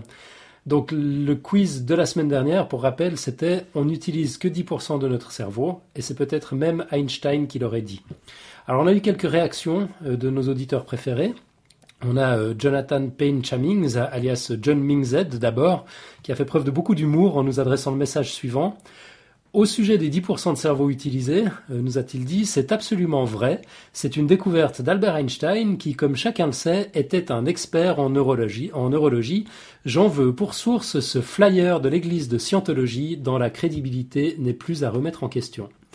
Euh, donc c'est un flyer qu'il a, déniché, qu'il a scanné, qu'il nous a envoyé, que je viens de coller dans, dans la chatroom. On le mettra dans les notes de l'émission. Effectivement, il y en a qui manquent pas d'air. Euh, L'Église de, Scientologie affirme euh, que c'est bel et bien Einstein qui a dit euh, cette phrase. Et puis, bien sûr, on vous propose la, célèbre méthode de comment ça s'appelle la dianétique, c'est ça? Pour vous aider à exploiter le, 90% restant et surtout exploiter vos, derniers deniers. Euh, on va pas compter ça comme vrai, évidemment. On a eu également une réaction de notre ami Alain Pouliquin, alias John Calac, qui nous disait concernant le quiz, je me souviens avoir entendu une réponse il y a quelques années. En gros, chaque partie du cerveau étant dédiée à une fonction particulière à un instant T, tout le cerveau n'est pas utilisé, d'où les 10% mais à un moment ou à un autre, tout le cerveau est bien utilisé à son maximum, sauf pathologie bien sûr. Donc ça c'est un peu la même réponse que Gilles, c'est-à-dire qu'on en utiliserait 10% à la fois à n'importe quel instant T, euh, mais l'une dans l'autre on utilise, euh, on utilise toutes les zones cérébrales euh, dans, la journée. On a Afonso21 qui nous a répondu aussi, il a dit je voulais juste intervenir avec mes maigres connaissances. Euh, en euros, il est effectif que l'on pourrait quantifier à 10%, plus ou moins, je n'ai plus les chiffres en tête ni le nom des différentes recherches, l'utilisation de notre cerveau. Mais dans les faits, c'est un non-sens de vouloir quantifier en pourcentage l'utilisation potentielle de notre cerveau comme un disque dur ou même en ressources d'un processeur. Le cerveau utilise effectivement une faible partie à la fois de sa masse, en effet, il a été démontré une certaine régionalisation du cerveau, et les dernières recherches menées avec PET scan notamment démontrent qu'effectivement le cerveau n'utilise pas l'intégralité de ses aires au même moment. Mais cela veut-il dire pour autant que le cerveau est sous-exploité? Au contraire, il est suroptimisé pour économiser au maximum ses ressources, et justement, il est impressionnant de voir comment les régions s'activent en fonction des tâches demandées. L'être humain ne peut faire qu'une chose bien en même temps, ses performances en sont altérées dès qu'on lui, demande d'en faire plus d'une.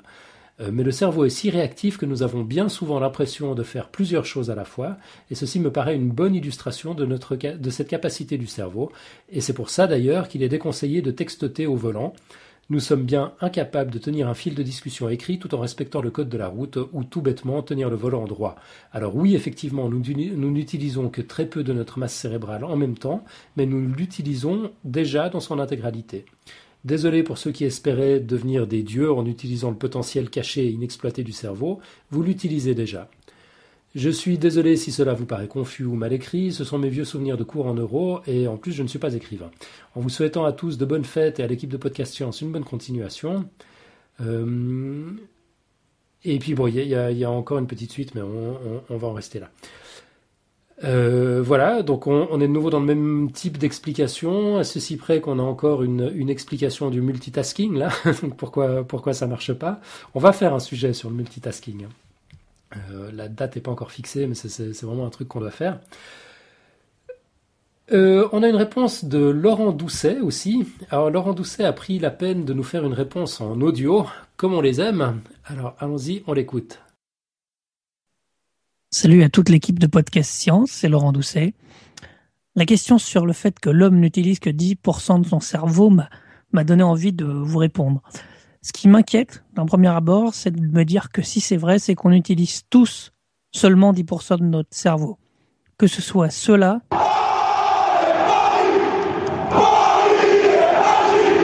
Ceux-là, oui, c'est 10%, 5, bon, on sait pas. Mais ceux-là. Vous êtes sur Podcast Science. Bonsoir et bienvenue ils en utilisent plus, forcément. Du coup, ça m'inquiète parce que je me dis que non, non, c'est pas possible, on n'est pas tous égaux. Et puis à la fois, j'ai envie.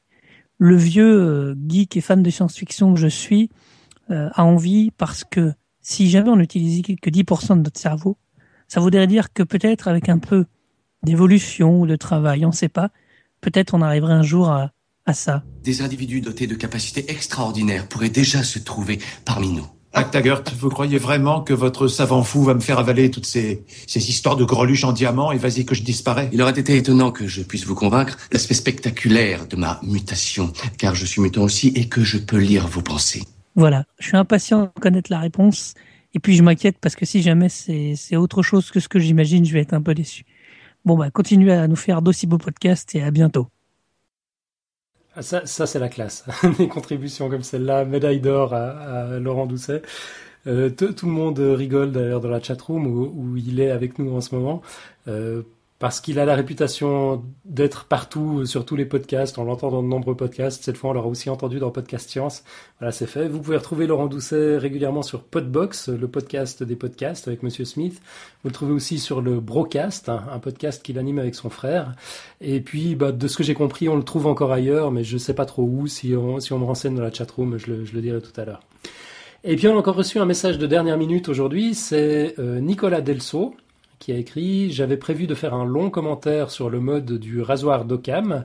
Si nous n'utilisons vraiment que 10% de notre cerveau, pourquoi a-t-on les 90 autres pourcents Et puis j'avais oublié cette réponse qui me paraissait à la fois trop subtile et pas argumentée.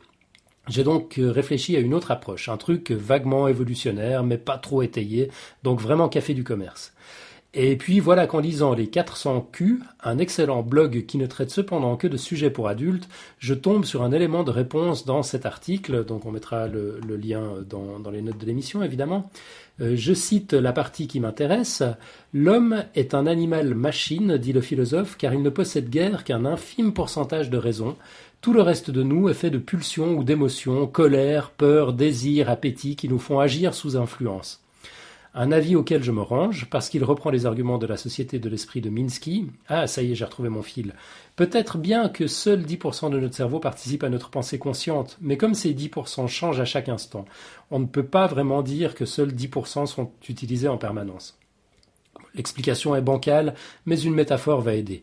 Dans une démocratie, ce n'est pas parce que le parti dominant, l'UMP-PS, ne récolte que 30% des suffrages qu'on peut dire que le reste des citoyens ne sert à rien. Si? Ah. voilà. Merci beaucoup, Nicolas. Décidément, euh, les, gens étaient très inspirés par, par ce sujet. Euh, on vous a préparé une petite réponse quand même. Bon, si Einstein avait vraiment pondu toutes les citations qu'on lui prête, il aurait dû méchamment déformer l'espace-temps pour qu'il lui reste un petit peu de temps pour élaborer une ou deux théories de son vivant, spécialement en n'utilisant que 10% de son cerveau. Euh, d'ailleurs, en parenthèse, j'ai trouvé un site marrant qui vous permet de générer vos propres citations d'Einstein. Ça les incruste dans une photo d'Einstein directement sur son tableau noir. C'est assez drôle, on peut, on peut s'amuser avec ça. Euh, Nico, si tu te rappelles... On, on, euh, oui, je m'occupe de ça. Magnifique. qui, devrait apparaître sur la page de live dans, un instant. Euh, bon, pour en revenir à notre histoire des 10% de cerveau, euh, voilà une magnifique double intox. Donc non seulement ce n'est pas vrai du tout, mais en plus aucune source fiable ne remonte jamais jusqu'à Einstein. Ceci dit, par moment, je me demande si ça s'applique pas un petit peu à mon cas quand même, parce qu'en lançant ce quiz, j'avais complètement oublié que Marco avait déjà traité le sujet dans Podcast Science. Euh, c'était dans un épisode sur les mythes scientifiques. Il nous expliquait en quelques mots en quoi cette légende urbaine ne tenait pas la route sur un plan évolutif, ses origines probables et à qui ça profite. Du grand Marco, évidemment. Il nous expliquait aussi le grand classique de l'attribution de la citation à une figure d'autorité pour lui donner plus de poids. Euh, alors, histoire de dire autre chose quand même, on va tâcher d'approfondir un petit peu les sources probables de Smith et voir euh, ce que, ce, que la science, les neurosciences en particulier, en disent aujourd'hui. Donc, la légende suppose en fait que nous aurions un potentiel dix fois supérieur à notre, à notre intelligence actuelle. En exploitant ce potentiel, on pourrait devenir des dieux, euh, voire des Time Lords, pourquoi pas. Euh, moi, j'avoue que si je pouvais déjà me rappeler où j'ai foutu mes clés, je serais assez content. à en croire notre bon ami Wiki, euh, ça a probablement démarré avec la théorie de la réserve d'énergie. Donc c'était des psychologues de Harvard, William James et Boris Sidis, dans les années 1890-1890. Euh, Pour vérifier leur théorie, ils ont élevé un enfant prodige, William Sidis, donc le fils de l'un d'entre eux, qui était réputé avoir un QI de 250, enfin entre 250 et 300 la, norme, en principe, pour le QI, enfin qui, est un calcul qui vaut ce qu'il vaut, hein, qui à mon avis ne reflète qu'une forme d'intelligence, mais enfin, voilà, la norme en principe c'est 100. Euh, là, on parle de 250 à 300. Euh, c'est vrai qu'il avait l'air pas trop con, euh, le William. Il est entré à Harvard à 11 ans, il parlait 40 langues, il s'est improvisé toutologue comme on les aime, publiant de nombreuses recherches en cosmologie, en histoire des populations américaines, en mécanique. Il a même déposé un brevet pour un calendrier perpétuel qui prenait en compte les années bissextiles. Et puis, bah, il avait ses petites obsessions aussi. Il était fasciné par les tramways. Enfin bref, un personnage plutôt marrant. Mais bon, il se trouve en fait qu'une bonne partie de sa réputation relevait également du mythe mais ça n'a pas empêché l'auteur américain Lowell Thomas de résumer cette théorie de la réserve d'énergie dans sa préface au livre de Dale Carnegie qui allait devenir un best-seller planétaire, How to Win, uh, Win Friends and Influence People. Euh, je ne sais pas comment c'est traduit en français, comment, comment se faire des amis et influencer les gens, je pense. Et pour rendre la théorie un petit peu plus sexy, ben, il a indiqué un pourcentage faussement précis. Euh, il, indique dans la préface qu'on trouve en ligne, d'ailleurs on mettra là aussi le, lien euh, dans, les notes de l'émission, euh, le professeur James de Harvard disait toujours que l'homme moyen ne développe que 10% de ses capacités mentales latentes. Dale Carnegie, en aidant les entrepreneurs et entrepreneuses à développer leur potentiel, a créé l'un des mouvements les plus importants dans la formation des adultes. Boum, c'était imprimé noir sur blanc dans un, best-seller best planétaire. Il n'en fallait évidemment pas plus pour que le mythe se répande chez les gourous et autres coachs, tous prêts à vous faire débourser bonbons pour réveiller vos 90-90% dormants. Après les balbutiements des neurosciences et les interprétations à l'emporte-pièce euh, de sujets encore mal maîtrisés, euh, ben, enfin tout ça a aussi contribué à entretenir le mythe. Marco en avait parlé d'ailleurs. Euh, il n'y a pas que des neurones dans le cerveau, par exemple, il y a surtout des cellules gliales qui comptent pour 50% du volume cérébral et pour pile poil 90%, 90% des cellules du cerveau. Et on pensait jusqu'à peu qu'elles n'étaient pas impliquées dans, le traitement de l'information. Du coup, on pouvait penser que seuls 10% des cellules du cerveau étaient 10% euh, étaient impliquées dans l'intelligence. On sait aujourd'hui que c'est faux les cellules gliales jouent un rôle essentiel dans la neurotransmission et affectent tous les processus mentaux. Euh, les travaux de Carl Lashley ont également pu avoir une influence sur le mythe. Ce psychologue américain cherchait dans les années 20 et 30 à localiser le siège de la mémoire dans le cortex des rats. Et il leur faisait apprendre à se balader dans un labyrinthe, puis retirer des portions plus ou moins importantes de leur cerveau et la quantité de tissu retiré semblait euh, avoir un, ne, semblait n'avoir aucun effet sur les performances des rats. Par contre, la localisation de la portion, euh, non pardon, c'est le contraire. La, la, quantité de tissu retiré semblait avoir un effet sur les performances des rats. Par contre, la localisation de la portion retirée semblait n'avoir aucune incidence. Euh, et c'est à partir de là qu'on aurait pu tirer la, conclusion qu'en gros 90% euh, du cerveau ne sert à rien. On sait aujourd'hui que son protocole n'était pas fiable et tous ces résultats ont été remis en question. Alors, il y a la grande question effectivement qui a été soulevée dans les, dans les réponses des, des poditeurs. Est-ce qu'on en utilise effectivement 10% à la fois? Eh ben, je vous avoue que c'était une surprise pour moi en creusant un peu. Il semblerait que pas du tout. On sait aujourd'hui qu'il existe de nombreuses aires plus ou moins spécialisées dans le cerveau, et ça semblerait donc tout à fait logique qu'elles ne s'activent pas toutes à fond en même temps. Euh, est-ce que le mythe viendrait du fait que seuls 10% de nos cellules cérébrales sont activées à un instant T, les autres s'activant plus tôt ou plus tard? Euh, bah, c'est exactement ce que je croyais en préparant ce, billet, mais c'est manifestement, d'après les spécialistes, pas comme ça que ça marche. Pour le docteur Barry Gordon, par exemple, neurologue, on utilise pratiquement toutes les parties du cerveau, et cela la plupart du temps.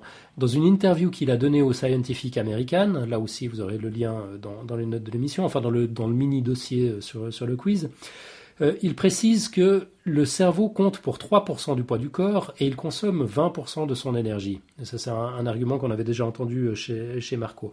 Dans un épisode d'octobre 2010, euh, les Mythbusters ont voulu en avoir le cœur net. Alors, ils ont passé en revue le cerveau d'un de, leurs membres, Tori, avec plusieurs techniques. la magnétoencéphalographie indiquait une activité moyenne de, 35% du cerveau, quelles que soient les activités. C'est déjà intéressant, on, parle, parle plus de 10%, mais de 35%. Euh, et puis euh, l'IRM fonctionnel, qui est, quand même beaucoup plus précise, indiquait 15% d'activité cérébrale au repos et 30% lorsqu'il racontait une histoire avec l'intention d'activer autant d'air cérébral que possible. Alors fort de ces résultats, les Mythbusters ont fièrement déclaré le mythe busted, busté. Alors tant pis pour les rêves de super intelligence, de super pouvoir, ou plus prosaïquement de retrouver ses clés. Un organe qui consommerait 200% de notre énergie ne nous emmènerait évidemment pas bien loin. Euh, si on veut vraiment faire preuve d'intelligence, le plus sage consiste sans doute à accepter la réalité telle qu'elle est et de bosser encore et encore pour arriver là où on le souhaite, sans dépenser des fortunes à chercher la technique miracle qui nous permet de nous dépasser. Arrêtez de se comporter comme un mouton, par exemple. Parenthèse, le cerveau d'un mouton pèse 140 grammes à comparer aux 1400 grammes d'un cerveau moyen humain, donc 10% euh, effectivement. Donc voilà, cessons de croire aux solutions miracles. Euh, c'est sans doute un bon moyen de réveiller notre potentiel. Mais du coup, là, les, les Mythbusters n'ont pas réussi à allumer 100% du cerveau. Non, bon, c'était pas le but non plus. Hein. ah d'accord. Voilà, il voulait juste euh, s'assurer qu'il y ait plus de 10% euh, qui, qui fonctionnent en même temps.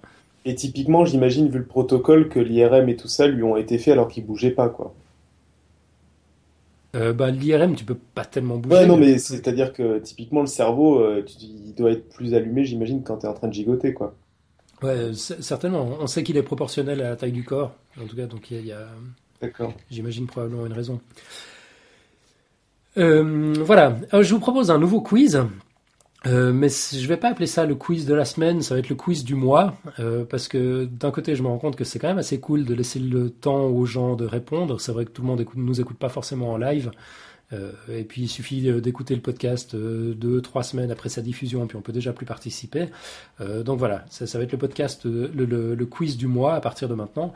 Et puis bon, l'autre chose, c'est que quand on veut présenter euh, ces, choses, casser des mythes, il faut pas seulement trouver l'information, il faut encore la vérifier, la revérifier, s'assurer qu'on a des sources fiables. Puis cette petite rubrique de rien du tout me prend un temps fou, tant que je préférerais consacrer à, des dossiers.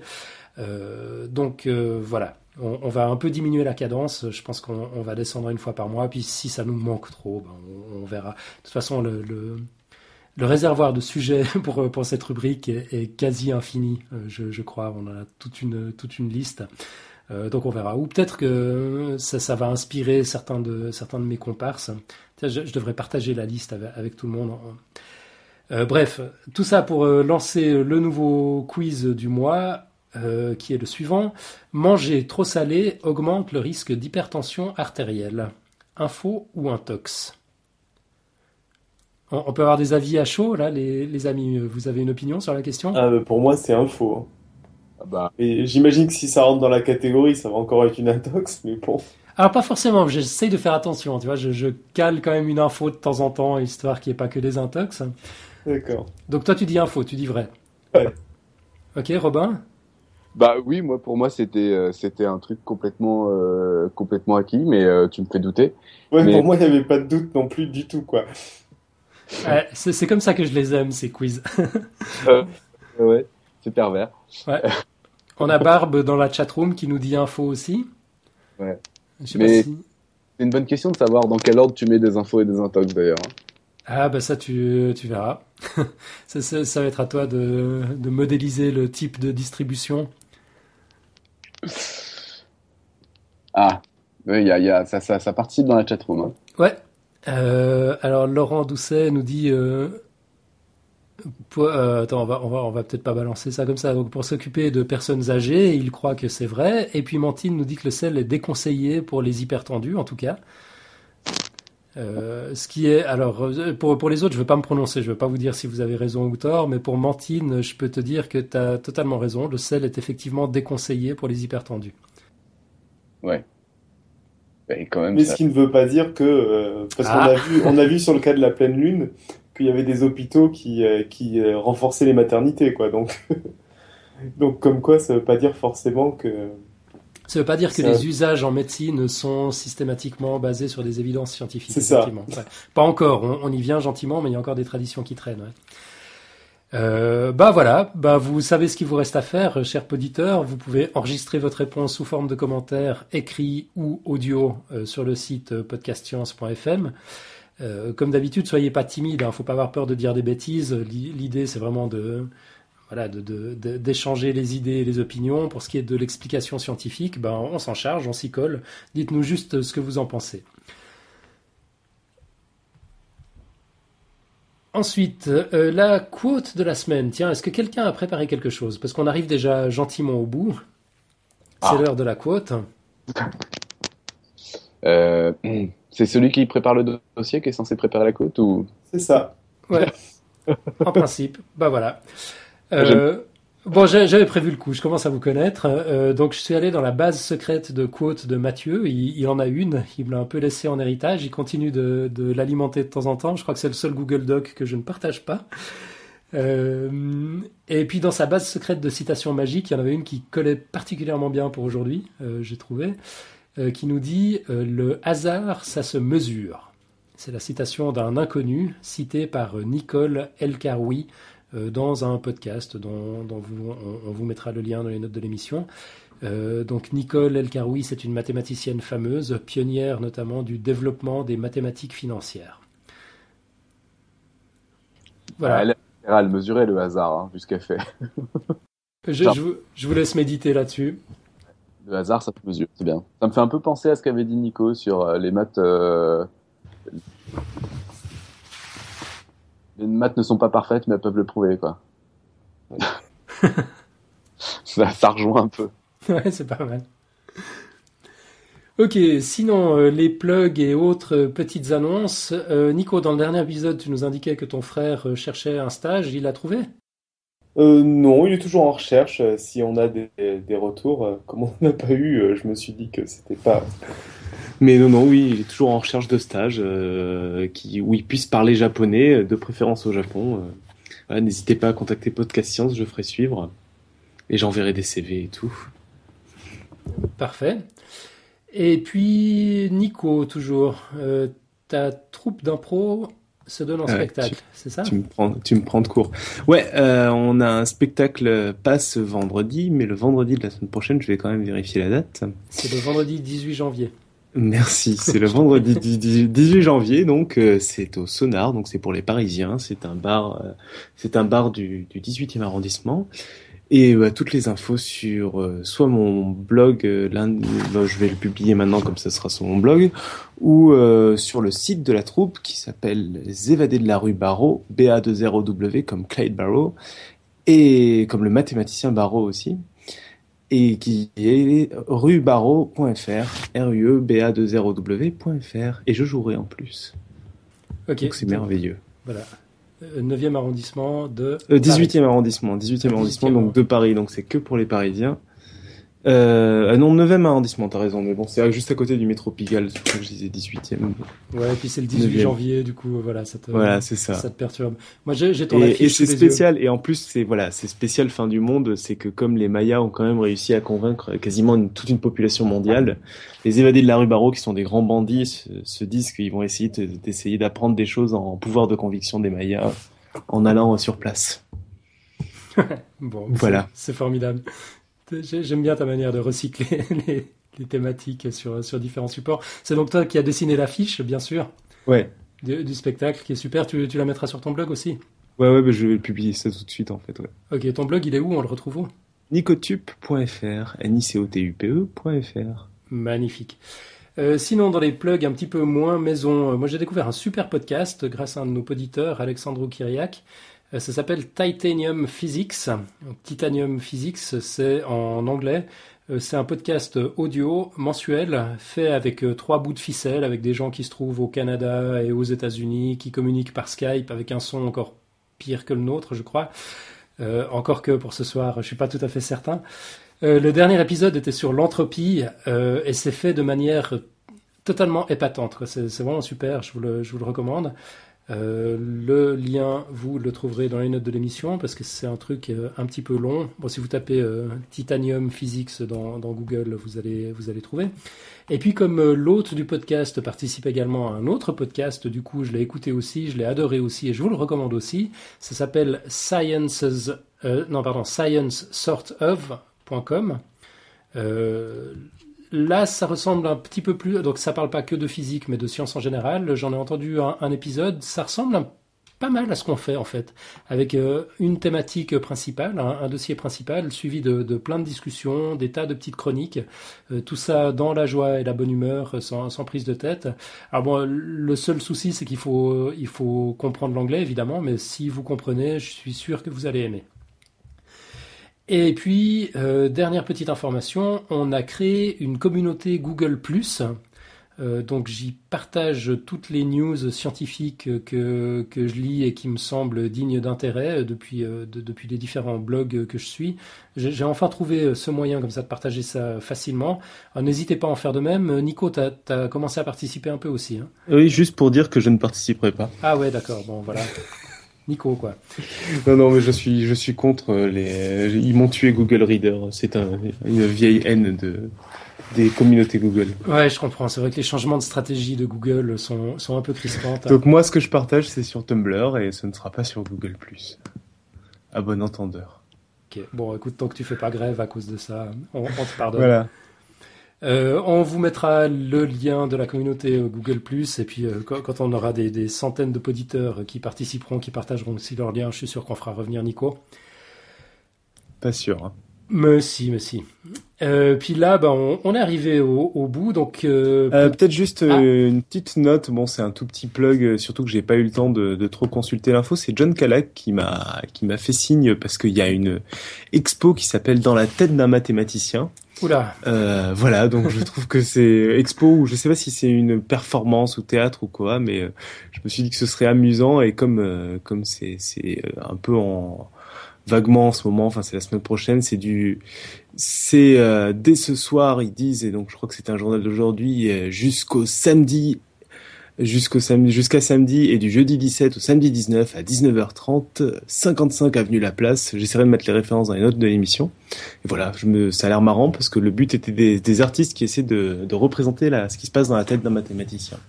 Donc, euh, ça fait écho à l'histoire art et science. Je sais pas ce que ça va donner, mais l'idée est, amusante. en ouais, c'est sympa. Tu vas y aller? Je vais essayer. J'ai pas encore compris bien si c'était à Paris. C'est pour ça que je n'ai pas précisé si c'était à Paris ou pas. Ah Donc avant ouais, de mettre dans les notes de l'émission, je vais préciser. Mais euh, si c'est à Paris, ouais, j'irai. j'ai absolument pas fait gaffe. T'as dit 55 avenue La Place, ça m'avait l'air d'être très précis Ouais, comme ça. a comme l'air, ça a l'air Paris, mais euh, je sais pas. Je, je vais vérifier. Je mettrai ça dans les notes de l'émission. Mais bon, comme c'est en ce moment, je voulais le mettre euh, tout de suite, quoi. Ok, bah merci euh, John Calac. Et puis donc, euh, bah, cette fois on est vraiment au bout. Donc pour rappel, vous nous trouvez pas seulement dans la communauté Podcast Science sur Google+, mais vous nous trouvez aussi sur iTunes, sur euh, les réseaux sociaux en général, Facebook, Twitter, Google+. Vous nous trouvez sur euh, l'app Stitcher, les web radios, Wiki Radio, Newiz, Quadrivium, Pod Radio, sur les portails de podcast comme Podcast France, podcast.com, podfeed.net. Bref, tous les moyens sont bons pour nous écouter, nous faire connaître. N'hésitez pas à nous noter, à commenter, à interagir, on, adore ça. Vous trouvez aussi chacun d'entre nous sur Twitter si vous préférez nous contacter directement. C'est at Xilrian pour David, at Nicotup, n i c o t u p e pour Nico, Alan von Lanten, donc A-L-A-N-V-O-N-L-A-N-T-H-N en ce qui me concerne, Marco 3000 pour Marco mais avec un 4 à la place du A, et puis Podcast Science pour Robin qui n'est encore et toujours pas sur Twitter. On se retrouve la semaine prochaine, donc le 17 janvier 2013, euh, à 20h30. J'espère. On va vraiment essayer de démarrer à l'heure. Euh, c'est avec une participante suisse en plus, donc c'est presque un devoir cette fois. On va démarrer pile à, 20h30 avec Jeanne, donc qui nous parlera de la fibromyalgie. Et puis, bah, d'ici là, une excellente semaine à toutes et à tous. Merci à toutes les personnes qui ont participé au quiz. Merci à toutes les personnes qui étaient présentes dans la chatroom. Et on se retrouve la semaine prochaine. À bientôt. Ciao, ciao. Ciao.